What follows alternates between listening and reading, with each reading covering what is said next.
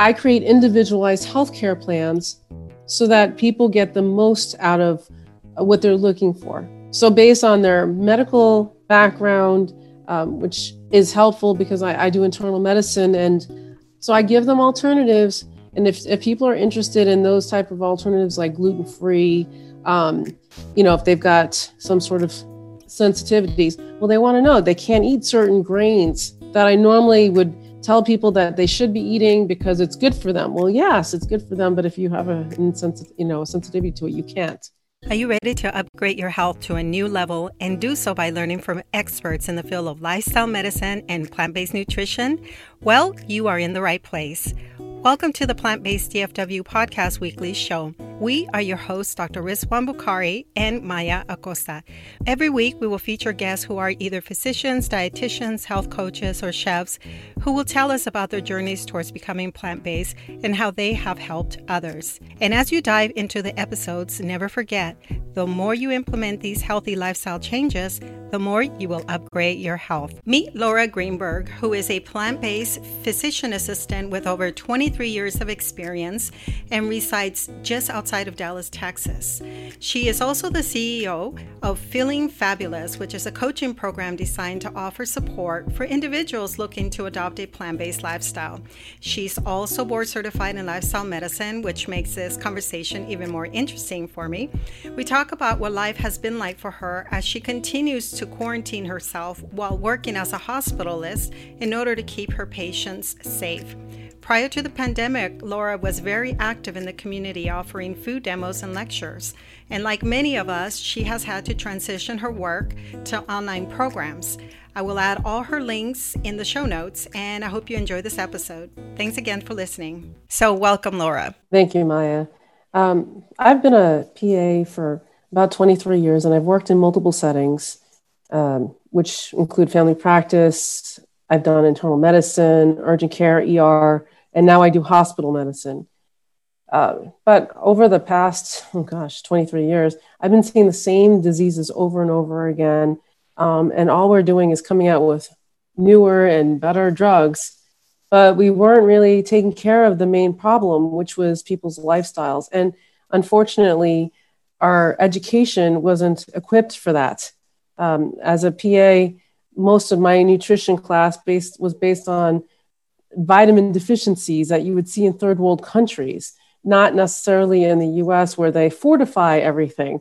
And so they were really not focusing on how to reverse and prevent the diseases. And I was getting frustrated because I just kept seeing the same things over and over again, especially more of at a younger age. Obesity has not changed. It's gotten progressively worse in the US, considering that we are one of the wealthiest nations. And when I found out about lifestyle medicine through a colleague, actually, I started looking into it, and I got really excited because they offered, the education that I needed to actually help my patients become healthier.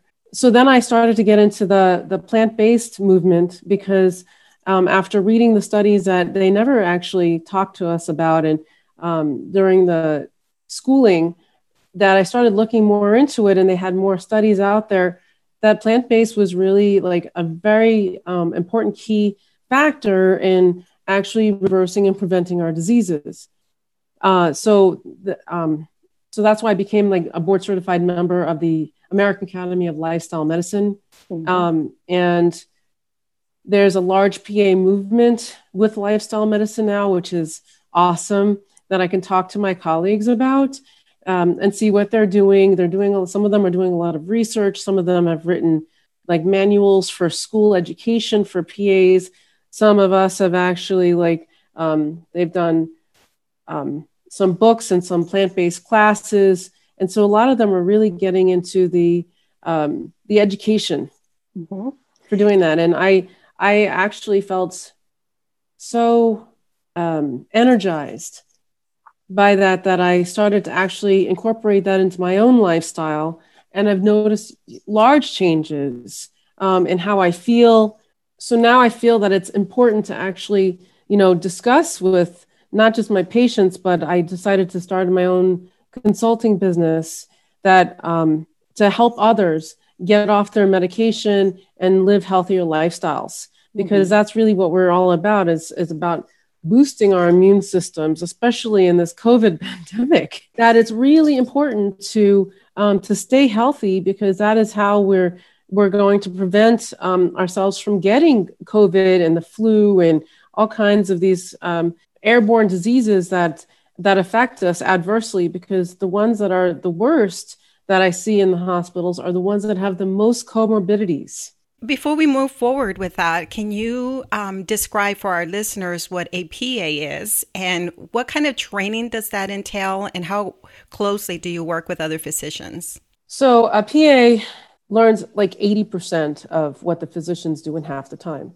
And we're board certified. We also have to recertify for our boards. It was every 7 years. Now it's every 10 years because we're following a line of the physician model.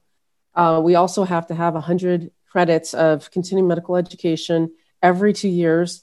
The state of Texas requires, I think it's like 30 or 35 credits a year to maintain our license. So we really have to keep up with our education, which is, I feel, really important with all the newest things that are coming out. Medicine is so fluid that you have to keep up with everything. And the amazing part is that the American College of Lifestyle Medicine also offers CME. And we also have to maintain a certain amount of credits per year to stay certified also. And it also counts towards my PA license for the national certification. So it's really convenient that I don't necessarily have to do hospital medicine, education. I can also do the lifestyle medicine education. And we work very closely with the physicians, but we're also pretty independent. It's really if we need to ask them a question, but we're really qualified to do so much. And we do surgeries, and we're very qualified to handle all different types of specialties. So when you say you do surgeries, are you assisting in the surgery? PAs come from medics in the military. That's what they were. It was designed for as a medic continuation program, how they decided that they were going to come up with a PA program. And the medics in the field, they do all kinds of things. They do actually more than they do in, allowed to do in offices and in hospitals. So that's how they came about. You were saying that you've discovered that there are a lot of PAs that are now sort of incorporating lifestyle medicine into their programs. And so you guys have built this sort of community, I guess? Yes. And it's really interesting, especially in Dallas, that the plant-based community is growing. They were offering more vegan restaurants and plant-based cooking classes. And so they were offering all different types of opportunities for people to learn more about the plant-based movement, not just from an environmental standpoint, but from a health standpoint. Yes, I remember seeing you on social media being very active, doing your demonstrations at, for example, Viridescent prior to COVID-19. So Feeling Fabulous is designed to work closely with individuals who want to make a change. How has that changed now? Well, the COVID pandemic has changed a lot of different things. So I was doing demonstrations at Viridescent. I was doing them at the Heritage Senior Center, at Natural Grocers. I would rent out the kitchen, and it was great. However, these things have changed. And so I no longer do that, probably not until next year, at least, until things have calmed down a bit, and it's safer to actually hold them in the restaurants, because you can't be 6 feet apart from people in small areas. And it's hard to talk to people when you're wearing a mask. So I basically just keep it to Zoom, and I do it individually or through the group sessions, but I do it through Zoom.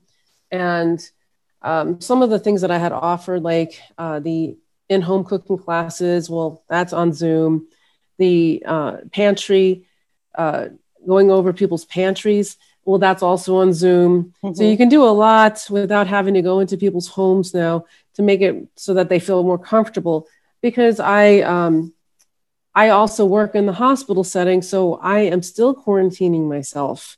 I have not gone to restaurants, and I have not gone to bars and clubs or anything, because I'm around COVID patients all the time. I'm geared up with wearing my mask and my, I call it headgear. So because it's a visor with the gowns and everything so that I don't also get it, but I also don't want to give it to others, especially if I'm asymptomatic and I don't know if I even have it or not.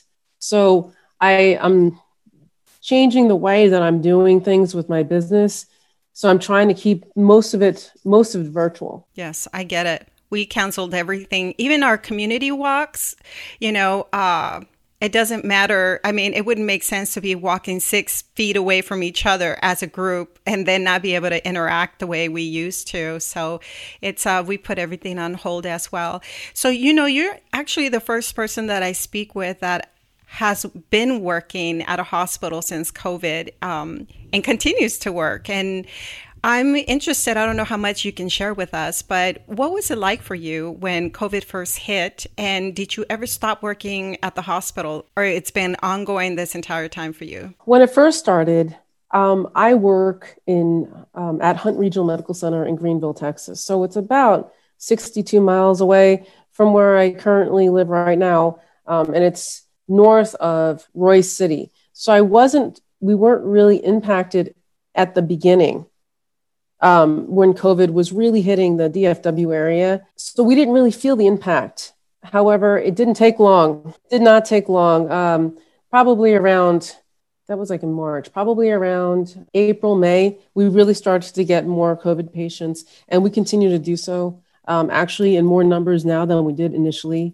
We have more people in the ICU that are very sick, and they're actually getting younger. In the beginning, they were the elderly that were really getting sick. Now it's progressively gotten so that the younger population is getting it. So we still have the elderly people getting it, but a lot of the younger ones are getting it because they didn't think that they could get it. They didn't take it as seriously. They didn't wear their masks appropriately. Wearing it under your nose and wearing it as a bandana or a scarf does not count for the coverage that you really need for this airborne disease. And it's quite interesting because a lot of people, there are more people that probably have it than they actually are symptomatic. And they don't. And now we're seeing that people are coming in with many different types of symptoms, not just respiratory problems, that also have COVID that we never expected. But we also know more about it, which is a positive thing. I try to tell my patients, even before this, how to get healthier. So I was even doing the lifestyle changes with patients before COVID hit, because I kept seeing the same things and people didn't understand why they kept, coming back to the hospital. And that's where I was seeing that gap between, what they were coming in for and the gap of the huge knowledge gap of what to do after they got out of the hospital. We tell them very quickly, we give them handouts. Some of those handouts are conflicting. They have heart disease, but they have diabetes. So some people can't eat certain foods. So they wonder if they can eat any food. And then they decide that they don't want to do anything because it's just too much of a hassle. Yeah. I once heard someone say the standard American diet, vegan style. That is the problem. There is a lot of unhealthy vegan food out there, which is really convenient and tastes just like meat. And but the problem is they're putting all kinds of other things in it, like salt and sugar. And well, those things are actually pretty bad for you. So you have to really be careful about, eating the American vegan diet because, French fries are considered vegan, but yet they're not healthy. So So I teach people alternative ways of eating, and I basically start from where they're at. And so some of the services that I offer different types of programs for people that are just like very basic to the extent that they really want to be very intensive about changing their diets. And I get a lot of history from them, extensive amounts of questions about people's lifestyles. And I'll tell you, there are a lot of people that felt very uncomfortable answering those questions because they felt that I would judge them. Okay. Based on their answers, they didn't even realize what they were doing until they actually started to document it. It was a big eye opener. And I'm like, look, we have to start from somewhere, and I need to know what you're actually doing so that we can actually help you make a change. Because either way, if you continue to do what you're doing and I don't know what you're doing and you're trying to lie and make yourself look better, then I'm not going to be able to help you as much as I probably would if I actually knew what you were really doing. When patients tell me how much they drink, how much alcohol they drink, if they even exercise, I'll tell you, I have to double the amount of alcohol that they drink, okay? Because when they say, they drink it socially, I'm like, okay, what's socially? A couple of drinks a day. Well, how many drinks a day? Like, are we talking one or two?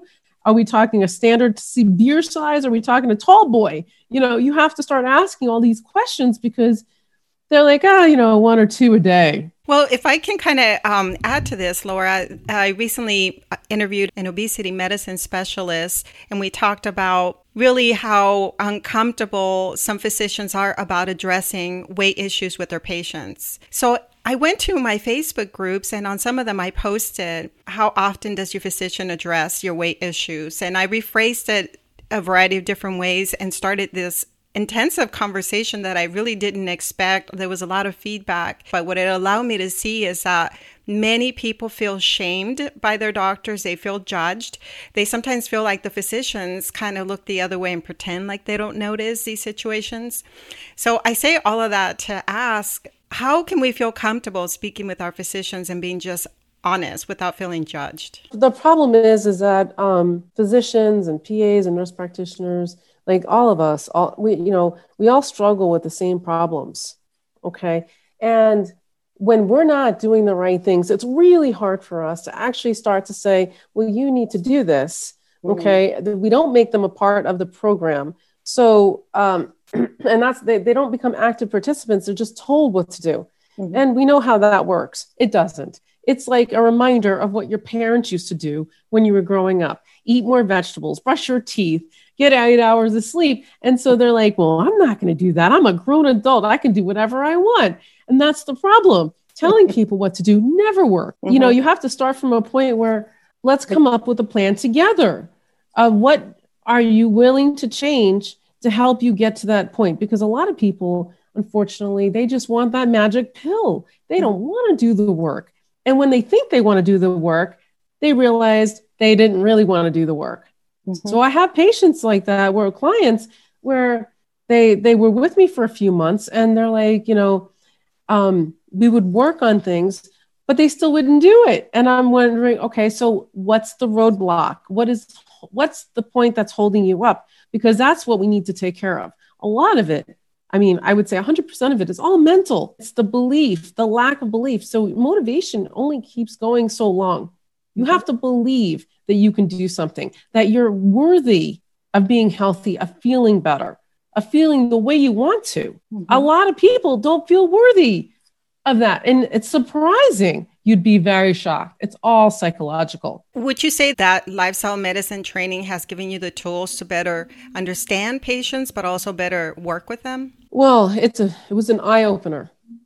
It really was. It was an eye-opener. And yes, it does help discuss these things with patients because no one ever had. We don't have the time in the office to talk to these people about it. Like, for example, I don't think a physician necessarily would ever know how to guide a patient towards discovering their why they want to make these significant changes. I don't know if SMART goals are only taught by lifestyle medicine, but they, to create sustainable and realistic goals, that is something that I think can help people as well.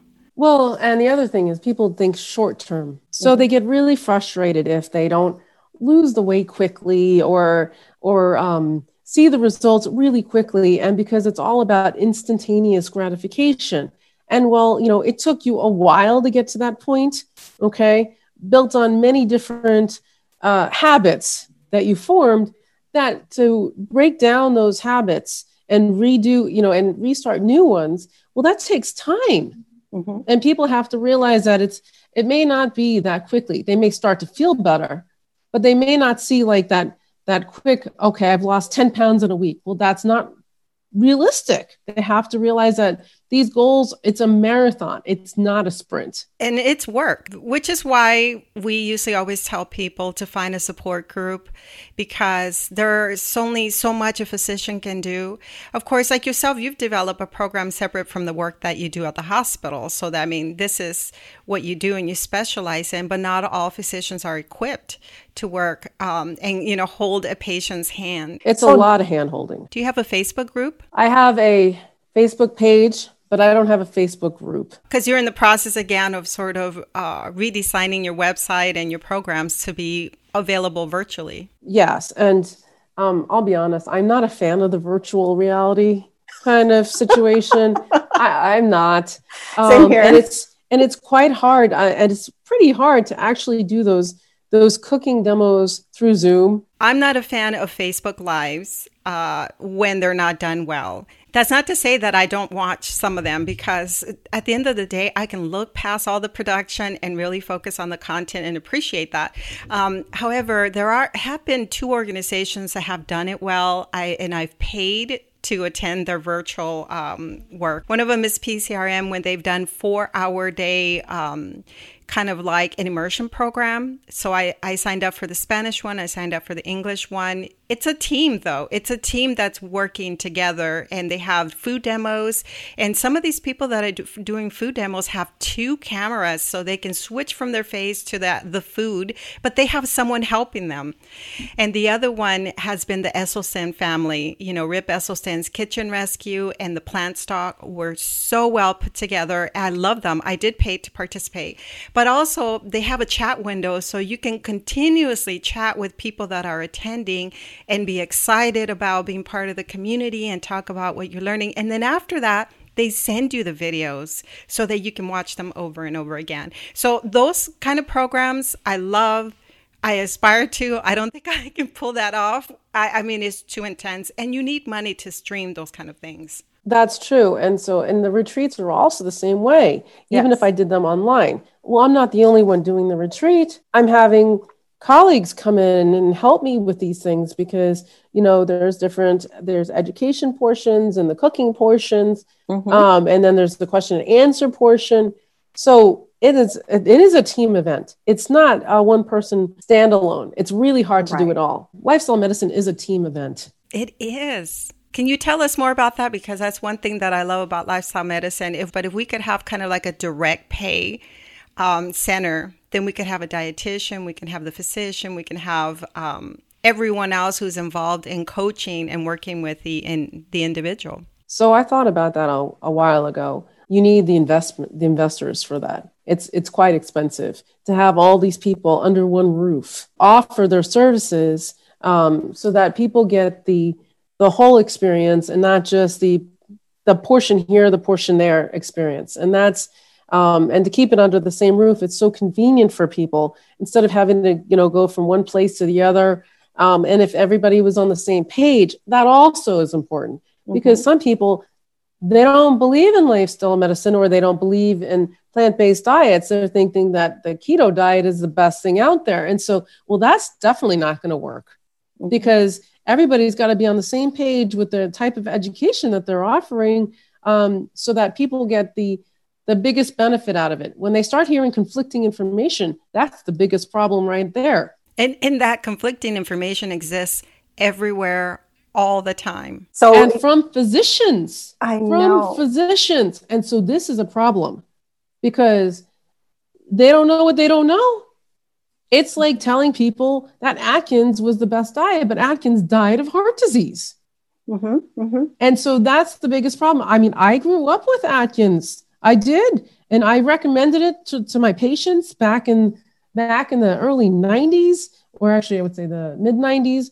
I was doing it myself, not knowing that like it was so bad for you. You know, eating cheese and saturated fat cannot be good for you. How vocal are you about these ideas with your coworkers at the hospital? Not a whole lot. Okay. There are some that I can talk to and have a dialogue. Okay. And then there are others that completely just shut you down. They don't even want to hear about it. They think that what they know is the most evidence-based. Okay.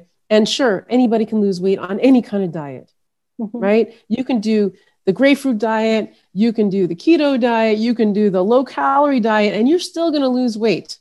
Okay. Because when you feel full, okay, you'll not eat less, you'll eat less and you'll eat less calories. That's the way it works. Okay. But the problem is there's a right way of losing weight and then there's the wrong way. So you can still lose weight with anything. But so I have a colleague that is she's a nutritionist. She believes in plant-based, which is great. So we talk all the time. You know, I totally recommend her to talk to my patients because, you know, she's telling them the same things that I'm telling them. It's important to get that information out there. I talk to my patients. I recommend books. I recommend cooking classes. I give them my own, my YouTube website. I don't do anything that I would charge them for because I, you know, ethically speaking, I don't think it's appropriate.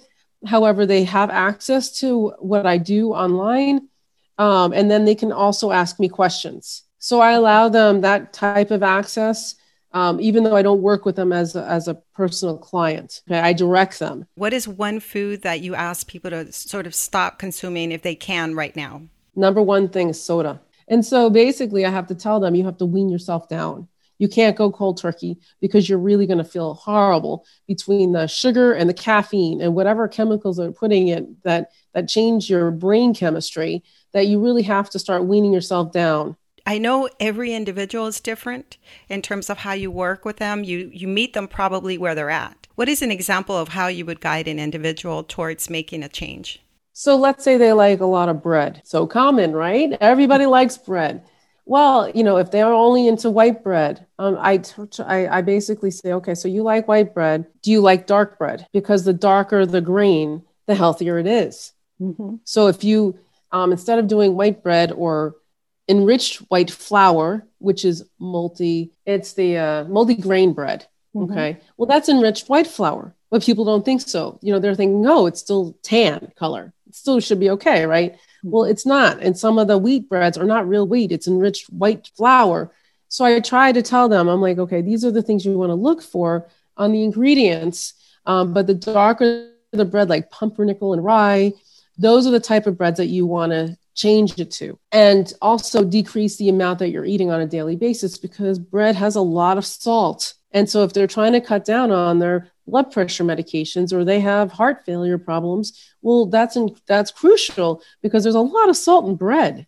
I read labels like never before in my life. But when I realized that, for example, you just touched on salt, that the highest level of salt is really found either eating out or processed foods that you buy at the grocery store, like the canned foods and things like that. So now when I am buying diced tomatoes, for example, or marinara sauce, if I'm not making it at home, I look, because I never knew, for example, that marinara had not only salt, but sugar and oil. And also the hummus, like, for example, I thought hummus was okay. And then someone once told me, have you ever seen the oil content?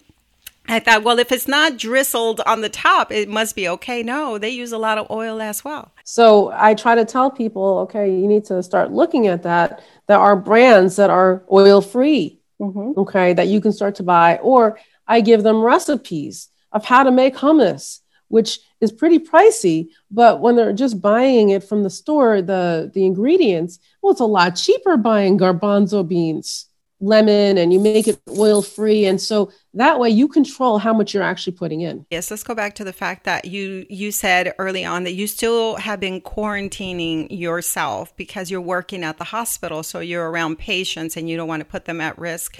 What has that been like for you?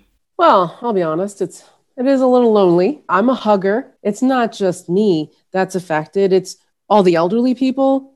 Okay. They can't get out. They can't do things. They can't go to senior centers that are still closed because that was their main form of relationships because they're not online. They're, you know, a lot of them don't know how to use Zoom and FaceTime and Skype. So it actually is quite detrimental for people's emotional health, this pandemic. And so you have to learn to be like flexible. So I can't hug. Okay. So I can see people on Zoom. I can do Zoom meetings where I'm on FaceTime. I see my parents all the time because they live in New York City. And I was very worried about it in the beginning because it was huge in New York and people were dying left and right. That my parents, who were high risk also just based on age.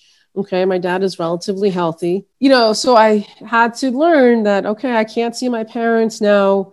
That means I have to quarantine myself for 2 weeks. Well, then I can't work. So that I've utilized, you know, the various forms of the videos for me to keep in touch with people and feel close to them. It's a lot better than staying on the phone. Okay. And way better than texting. But there's only so much that you can handle. I haven't seen my family in Arizona. I haven't seen my family in Houston. And it's just like this incredible disconnect from family that I can only handle so much because I don't have family here. At least, I don't know, if I had family here, you know, I could stand outside their door or something like that and see them. And I'm like you, I am a big time hugger. And so that has really created a void in me of not being able to touch other people, not being able to console when I see someone crying. So is there anything else that you would like to share with our listeners? I like empowering people. It's empowering people to make the best decisions for themselves so that they can actually live healthier lifestyles and feel as fabulous as they want to feel, which also includes keeping accountability because we all need it. Okay. I'm not any different than anyone else.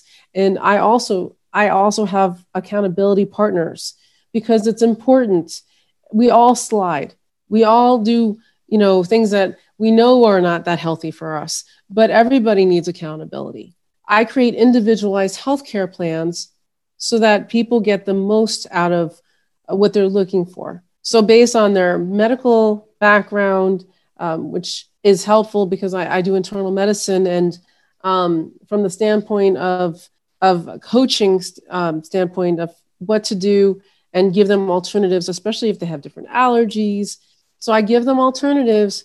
And if people are interested in those type of alternatives, like gluten-free, you know, if they've got some sort of sensitivities, well, they want to know they can't eat certain grains that I normally would tell people that they should be eating because it's good for them. Well, yes, it's good for them. But if you have a sensitivity to it, you can't. So you have to be fluid about how you individualize what they're eating. So basically, I empower my clients to take back their health and become active participants in their medical care by creating these individualized healthcare plans. And if they're interested, they can contact me at www.feelingfablmc.com. It's feelingfablmc.com. And that's my Wix website. They can get a hold of me. I have pictures that I put on Instagram that show up on my website.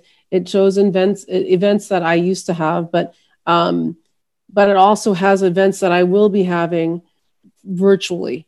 Mm-hmm. So once I start to change up my website a bit to kind of equip myself for this pandemic and not being able to do things, you know, in person, but they can easily access me. And then they can also see my YouTube videos too, because there's mm-hmm. links. We're all going through this transitional time where I think people are a little bit more forgiving about what is not available. And then I think by 2021, we will have a smoother ride. Not to mention a lot of people who have never been very savvy when it comes to logging in, going on Zoom and all of that. I think people are kind of working on their skills a little bit. So it's just, you know, we're all transitioning slowly. It's also been a learning experience for me, you know, working in the hospital, quarantining myself. I'm having the same issues that a lot of people are having mm-hmm. and trying to be more flexible about how I go about doing things. I've also slowed down quite a bit, especially since my health is also important. Mm-hmm. I was really going at a breakneck speed, not technically a healthy speed because working full time in the hospital, and then I had this business, plus I was doing, I was working in a clinic, doing lifestyle medicine consults. So I was really in a lot of different places. This pandemic has showed me that I really do need to slow down for my own health, for my own mental well-being, because the most important person is you and me right now. And it's okay to take a breather and to slow down. And that's what I have learned, is that it's really important. It's also made people aware that they, you know, cooking is a good thing, especially when the restaurants were closed. They were looking for different options about like what they could make because, you know, it gets boring after a while and some people don't know how to cook at all. Well, it's the same thing here. We were working and staying pretty busy, and now it's slowed down. Of course, now I'm staying busy again with this, but it's enriching for me because I get to communicate with people like yourself who believe in things that I also believe in. And so for me, it's encouraging. It's like, well, it's a different direction. I used to like meeting people in person and doing more live events, but this is gratifying as well. I think so, especially when you were really busy last year. And it was so hard for us to even connect. Yeah. And no one ever thought about doing Zoom back then. Okay. Which was crazy. But now it's like, oh, look, now we can actually talk to each other through Zoom, have a conversation. It was crazy because, like I said, my husband never stopped working. He's still a surgeon. And then last year, he gave about 12 different lectures all over the place. And we were really, really busy on top of interviewing because I was using Zoom, but for people that were outside of our city. And that's how I got it. And I really had to slow things down because I felt that the pace that I was keeping was not healthy. And I was getting more stressed than it was worth. I'll be honest with you, it was really an eye-opener because I was thinning myself out all over the place and I couldn't keep track of what was happening. But it's part of the drive, isn't it? The passion that you have for wanting to spread the word that keeps you like, you don't want to stop because you know you can help people. Like you can help people right now. All you need to do is just share the information. And if they buy into it, they can take care of themselves, which is very different than just writing prescriptions. So before COVID, I was doing lectures also. Okay. And talking about different problems, how to slow down the progression and reverse Alzheimer's. And so I was talking about different topics. I was doing it through YouTube. Do we want to mention at all your YouTube channel? Because I know you're going through some changes as well. And I have cooking classes that I've, cooking demos that I've done, and I've had lectures that I've also done. So you have resources on your YouTube channel. So I do. Great. All right. Awesome. And they can get a hold of me through YouTube also. Well, it's been a pleasure getting to know you, Laura, and speaking with you this way. And stay safe. I know that you're staying busy, but stay safe as well. Thank you so much. And I appreciate the interview. It was great talking to you again. You've been listening to the Plant Based DFW podcast show. If you like our content, please like, share, and leave a review. Our goal is to provide quality episodes to help support the community.